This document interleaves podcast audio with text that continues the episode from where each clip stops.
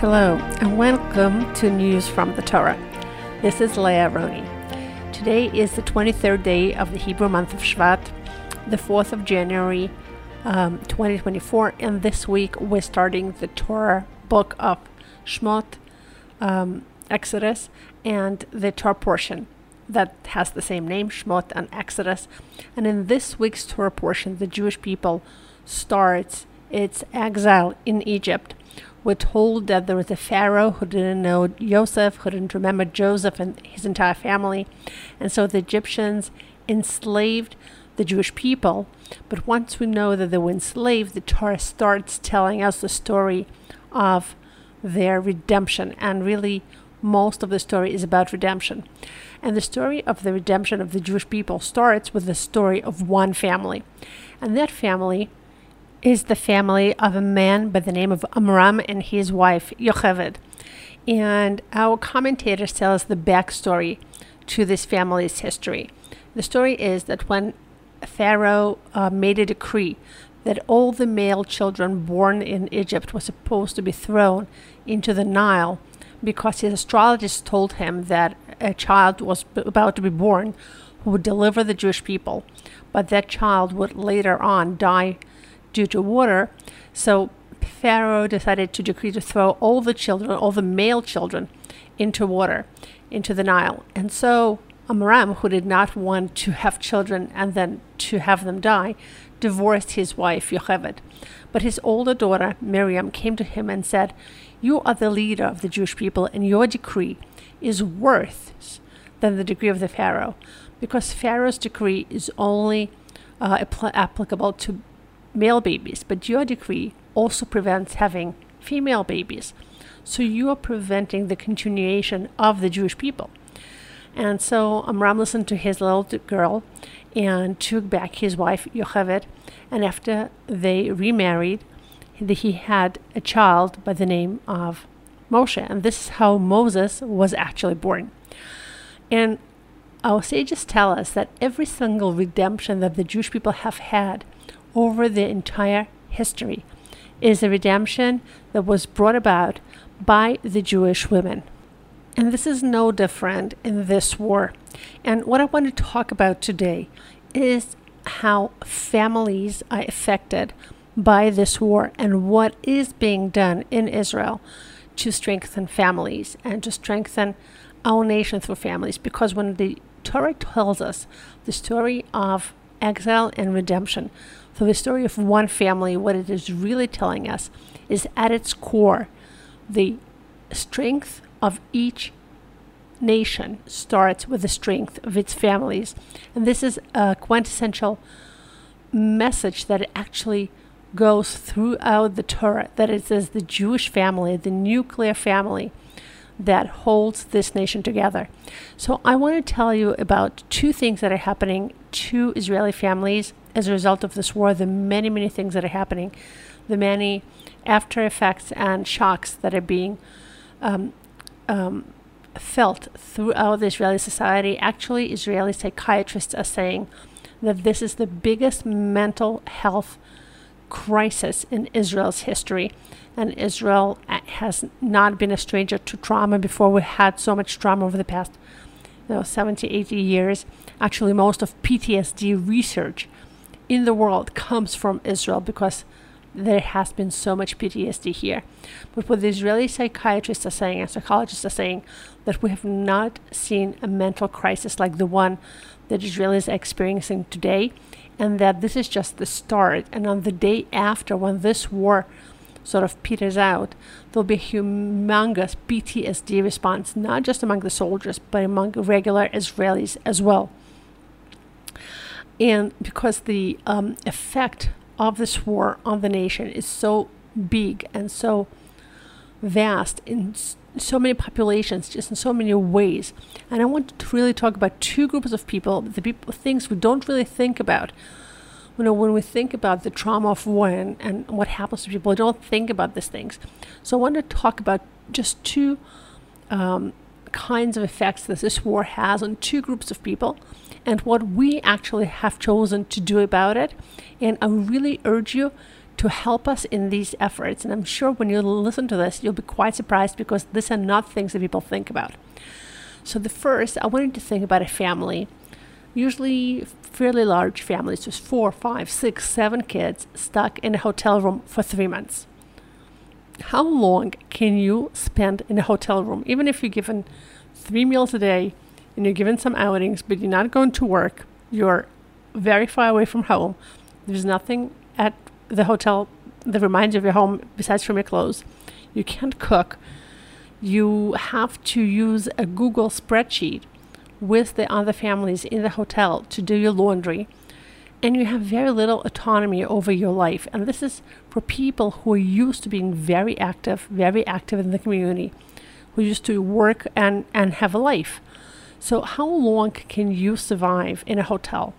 There thousands upon thousands upon thousands, ten hundreds of thousands of families who are stuck in hotels for three months. And the kind of effect it has actually is on the parents and on the relationship of the husband and wife between them. Because let's face it, they don't get any privacy. They don't have the time to talk. They can't leave the kids and go out. You know, they can't call in a babysitter. There is no extended family to call upon to be with the kids. Um, they don't have their own space. And so this creates a lot of family strife and a lot of stress on the marital relationship. So, one thing that we have started to do and at my organization called Our People, we have a space that is set up in the center of Jerusalem and is actually very close to many of the hotels where the um, evacuated families are staying. So, we started something that is called the Shalom Bayit Cafe. The Shalom Bayit is the peace in the home in Hebrew. It's a value of having peace in the home. It's one of the highest values of the Jewish religion. So the Shalom Bayit Cafe it runs three times a week, and we invite uh, couples in staying in the hotels, couples who have been evacuated, to come to our space. We have it set up as individual tables or armchairs. And every at any time we can have up to five couples. We can have up to about 15 couples a night and up to 45 couples a week. And we invite them to come in, grab a cup of coffee from our coffee machine. Um, we bring them pastries and um, fruit platters and vegetable platters and just all kinds of nosh and all kinds of yummy food. And we invite them to come in, grab a spot, a private spot, take a cup of coffee, take some food. We have board games, we have discussion cards for couples, and just to spend an hour as a couple on date night just enjoy each other's company for one hour in, an, in a private, quiet space where there's nothing around them that reminds them of the hotel where the kids are away. Just have that private space to recharge their marriage, to talk, you know, to discover each other, to have fun. And we're getting such amazing feedback, and the pictures of the couples are just so radiant and happy. They have not had this for months on end. And also, they're pretty much strapped financially, so they can go to a coffee shop and lay out $20, $30 for the food and the drink to do that. And we're giving this to them for free. And so we really see the effect. We've been running this Shalom Bayit Cafe for about three weeks now. We've had uh, dozens upon dozens of couples. They're having so much t- fun. They're enjoying themselves so much. They're so touching and they're so appreciative because actually somebody sees them. Somebody understands what they're going through. Somebody sees their pain. And somebody took the time to set it up and have it done. This place is run by volunteers. We have different volunteers showing up on different nights, opening the place, setting out the food, cleaning up after the couples, and, and then locking up. But we really need your help to help keep this place going to give them the food, to make sure that they know about this. So if you can help this initiative, I urge you to go to ourpeople.org.il slash war effort, in one word, war effort, and help us with this program with whatever you can. It can be a dollar, five dollars, or more, or whatever you can help us with. We would really appreciate it. And then I want to tell you about another group of people, another group of women were actually affected by this war. And really, this reminds me of the story of Moses. Because in the story of Moses, what happened was that when the crisis hit the Jewish people, the men were gone. The men we're gone, the, our sages tell us that actually part of the enslavement of the Jewish people was that the Egyptians wanted to hurt Jewish families and they wanted to prevent Jewish families from having more children. So what they would do is they would take all the men to slave labor, basically take them away from home, send them out into the fields, and they were not allowed to come back home. What the Jewish women would do in order to continue the Jewish people, because that's the most important value, the continuation of the Jewish people, which is always endangered and always threatened in every single generation. The physical continuation of the Jewish people has been threatened. So, continuing our people is the most important value of our religion. And what the Jewish women would do is they would find a, you know, a fish, um, fish a fish out of the Nile and cook it and put up some makeup and go out into the fields, find their husbands, you know, pull them off, and then you know have a child and continue the Jewish people. And this is how the Jewish people were saved, despite the um, decrees of Pharaoh. And so, what's happening today is that um, many, many men, almost 250,000 men, are drafted in the army, and many of them have not been home for weeks on end. And you understand what that does to a family. Now, you need to understand that many of the Jewish families in the world practice the laws of family purity, and that means that there are certain times when couples can be together, and there are certain times when couples cannot be together physically. They cannot even touch or hug. Know, it's two weeks, two weeks, and during these two weeks, um, the ritual that enables the, com- the couple to go back together is called the mikveh, where a woman goes into the mikveh, goes to this ritual and ritual uh, uh, dunk in this mikveh pool, and then the couple can be together again. So now imagine what happens to a woman who has to go to a mikveh when her husband is not home, where she misses him. The whole point of this ritual is actually for them to be come back and be together physically. And when she goes to the mikvah, he's not home, and all the loneliness and the hardship and the heartache of not having him around, all of it just comes up. Now think of a woman who's done that once, twice, three times during the duration of this war.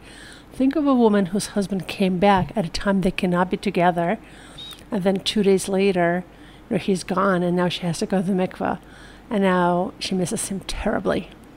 And this is something that is going on and happening to tens of thousands of women whose husbands are in the reserves. And how do I know this? Because these women have shared their stories with me. So maybe I can share one or two with you. You can hear it really from the women. And you, if you listen to their words, I'm going to read the stories the women sent me. You can really sh- hear the pain and, and the frustration, but also the heroism because these women are real heroes. Because, as one of them said, I'm swallowing my personal pain to do what I'm supposed to do for my people and for my relationship with God. So I'm going to share one or two of these stories with you and prepare some tissues because they're really, really touching. So one woman shares that when her husband went off to war on October 8th, I was debating whether to stop taking the pill and get my period because he's not here anyway. But I thought that maybe we, he would come back suddenly and then it would be very disappointing because we could not be together. So I kept taking the pill. After about three weeks went by, I realized that I had no choice but to stop. And in any case, there was no prospect of him being released from the army. So I stopped taking the pill, and the time that we cannot be together started.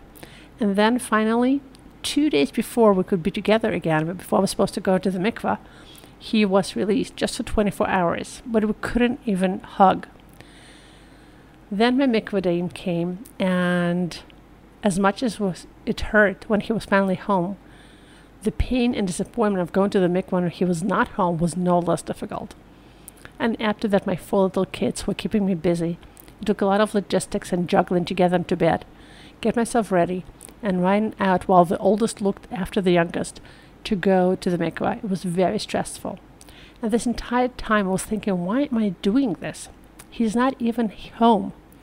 And then I answered myself, what would happen if he would come home suddenly? It will be really worth it. But then I returned to the empty house, and the loneliness and the sadness took over. I swallowed my private sorrow. I thought about my people, my husband's mission, and my mission. And this is actually the essence of our people the mutual caring, keeping the commandments of the Torah, and the Tahara purity of our family, even in the most difficult times. This is exactly where we are measured. And this is why the righteous women continue to go to the mikveh, even when their spouse is on, on the front lines. And maybe we will be able to continue this mitzvah even when it is difficult. And may we only hear good news, salvation, and consolation. Now I'll tell you another story, and this story is quite miraculous. On November 13th, I gave birth to our third child. My husband had been mobilized since the beginning of the war.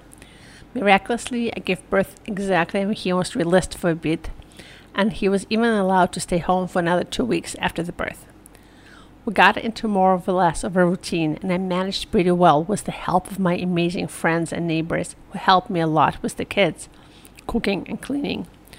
But then came the mikveh day after the birth, and I couldn't get organized with the baby who didn't stop crying. My husband, of course, was not home, and I was already thinking of giving up on going to the mikveh. But a good friend of mine said, No way. She took the baby, and I got the older kids into beds, and then got myself ready for the mikveh. And guess what happened? Later that night, my husband surprised me and came back for just for a few hours. I was so happy that I didn't, given, didn't give up, despite the difficulty, I went to the mikveh. It was all worth it. And here's a story from a third woman, and really, this one just has so much pain in it. What is there to tell? Since the beginning of the war, I have been to the mikveh three times while my husband was not home. A month or so ago, when they were told they were being released after training for almost two months in the Golan, I was so happy because he came back on Thursday, and on that Saturday night, I would be going to the mikveh and he would be at home. But then Saturday morning he was cold, all of a sudden, right into Gaza. And not only was he not at home on my mikveh night, he was actually completely out of touch for 27 days. We could not even talk to him. After 35 days, he finally came home, but at that time, we couldn't be together, we couldn't even hug. I suppose anyone can imagine what it is like not to see your husband for 35 days straight. And during that time, we only spoke on the phone twice, very briefly, from his commander's phone. And when we finally came home, we couldn't even give each other a hand. The thing that Jewish women are going through in this war is so hard. And the fact that in all this craziness, there are women who still keep the mitzvah of family purity is not to be taken for granted. It takes huge heroism. There's no other people like ours. So, after hearing a few of these stories from different women from different places, we're actually putting together a program where we will um, pack gift packs for women when they go to the mikvah, for the for these wives of soldiers when they go to the mikvah, to be gifted a pack with things, pampering things like creams and perfume and personal care items, something nice, something that really raise their morale, something that'll be a surprise, it'll be fun for them.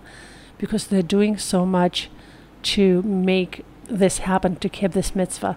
And the other part of this program is helping women get babysitters so that on this night they can actually go out and just have the quiet and um, the peace to do whatever it is that they have to do to get themselves organized and maybe even do something nice for themselves and have a babysitter once a month to to be out of the house.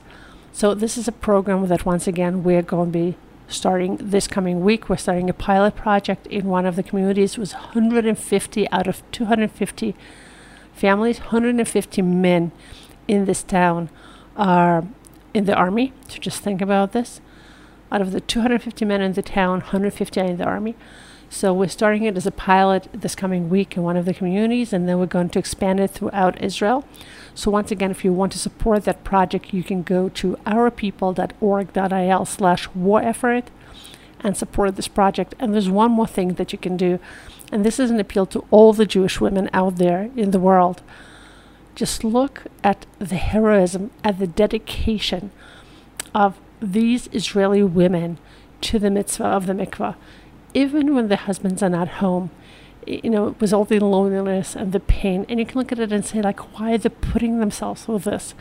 But this is what it means to keep the golden chain of the Jewish people, not just physically, but spiritually as well. And maybe you can look at it this uh, differently. Maybe these women understand just how worthwhile this mitzvah is, just how important it is, how much it gives to the Jewish people. And I invite you, Jewish ladies around the world, go to the mikvah. You know, if these women of soldiers can do it for three months while their husbands are not home, maybe go and do it once. Go try it. Go see what it's all about. Maybe you will like it, and maybe you will find meaning in it. And maybe you will understand why the Jewish women have been so dedicated to this mitzvah for ages. And for sure, even if you go to the mikveh once, you will bring such tremendous merit to the Jewish people. We so much need your mitzvot today. We so much need these merits now for the sake of the Jewish people, for our nation to flourish, for our nation to overcome its enemies. Um, every single mitzvah counts, and every single mitzvah uh, helps us in the war effort. So I urge and call every Jewish woman who hears me to go out and, for one, just one time, check out the mikvah. Check out what it's like. Do it one time. Then, if you don't like it, you don't have to. But maybe you will like it. Maybe you will see the meaning in it. And it is said, our sages say that once again, in every single generation, the Jewish people are being uh, saved and delivered from every single enemy in the merit of the Jewish women. And you can certainly see this from these stories today. And I urge every Jewish woman to be that woman who is bringing redemption to the Jewish people. I hope that this was meaningful for you, and this is all I have for this week for the Parsha of Shemot. It was my pleasure being with you, and I hope to see you here next week. Love you, signing off, Leah Aharoni.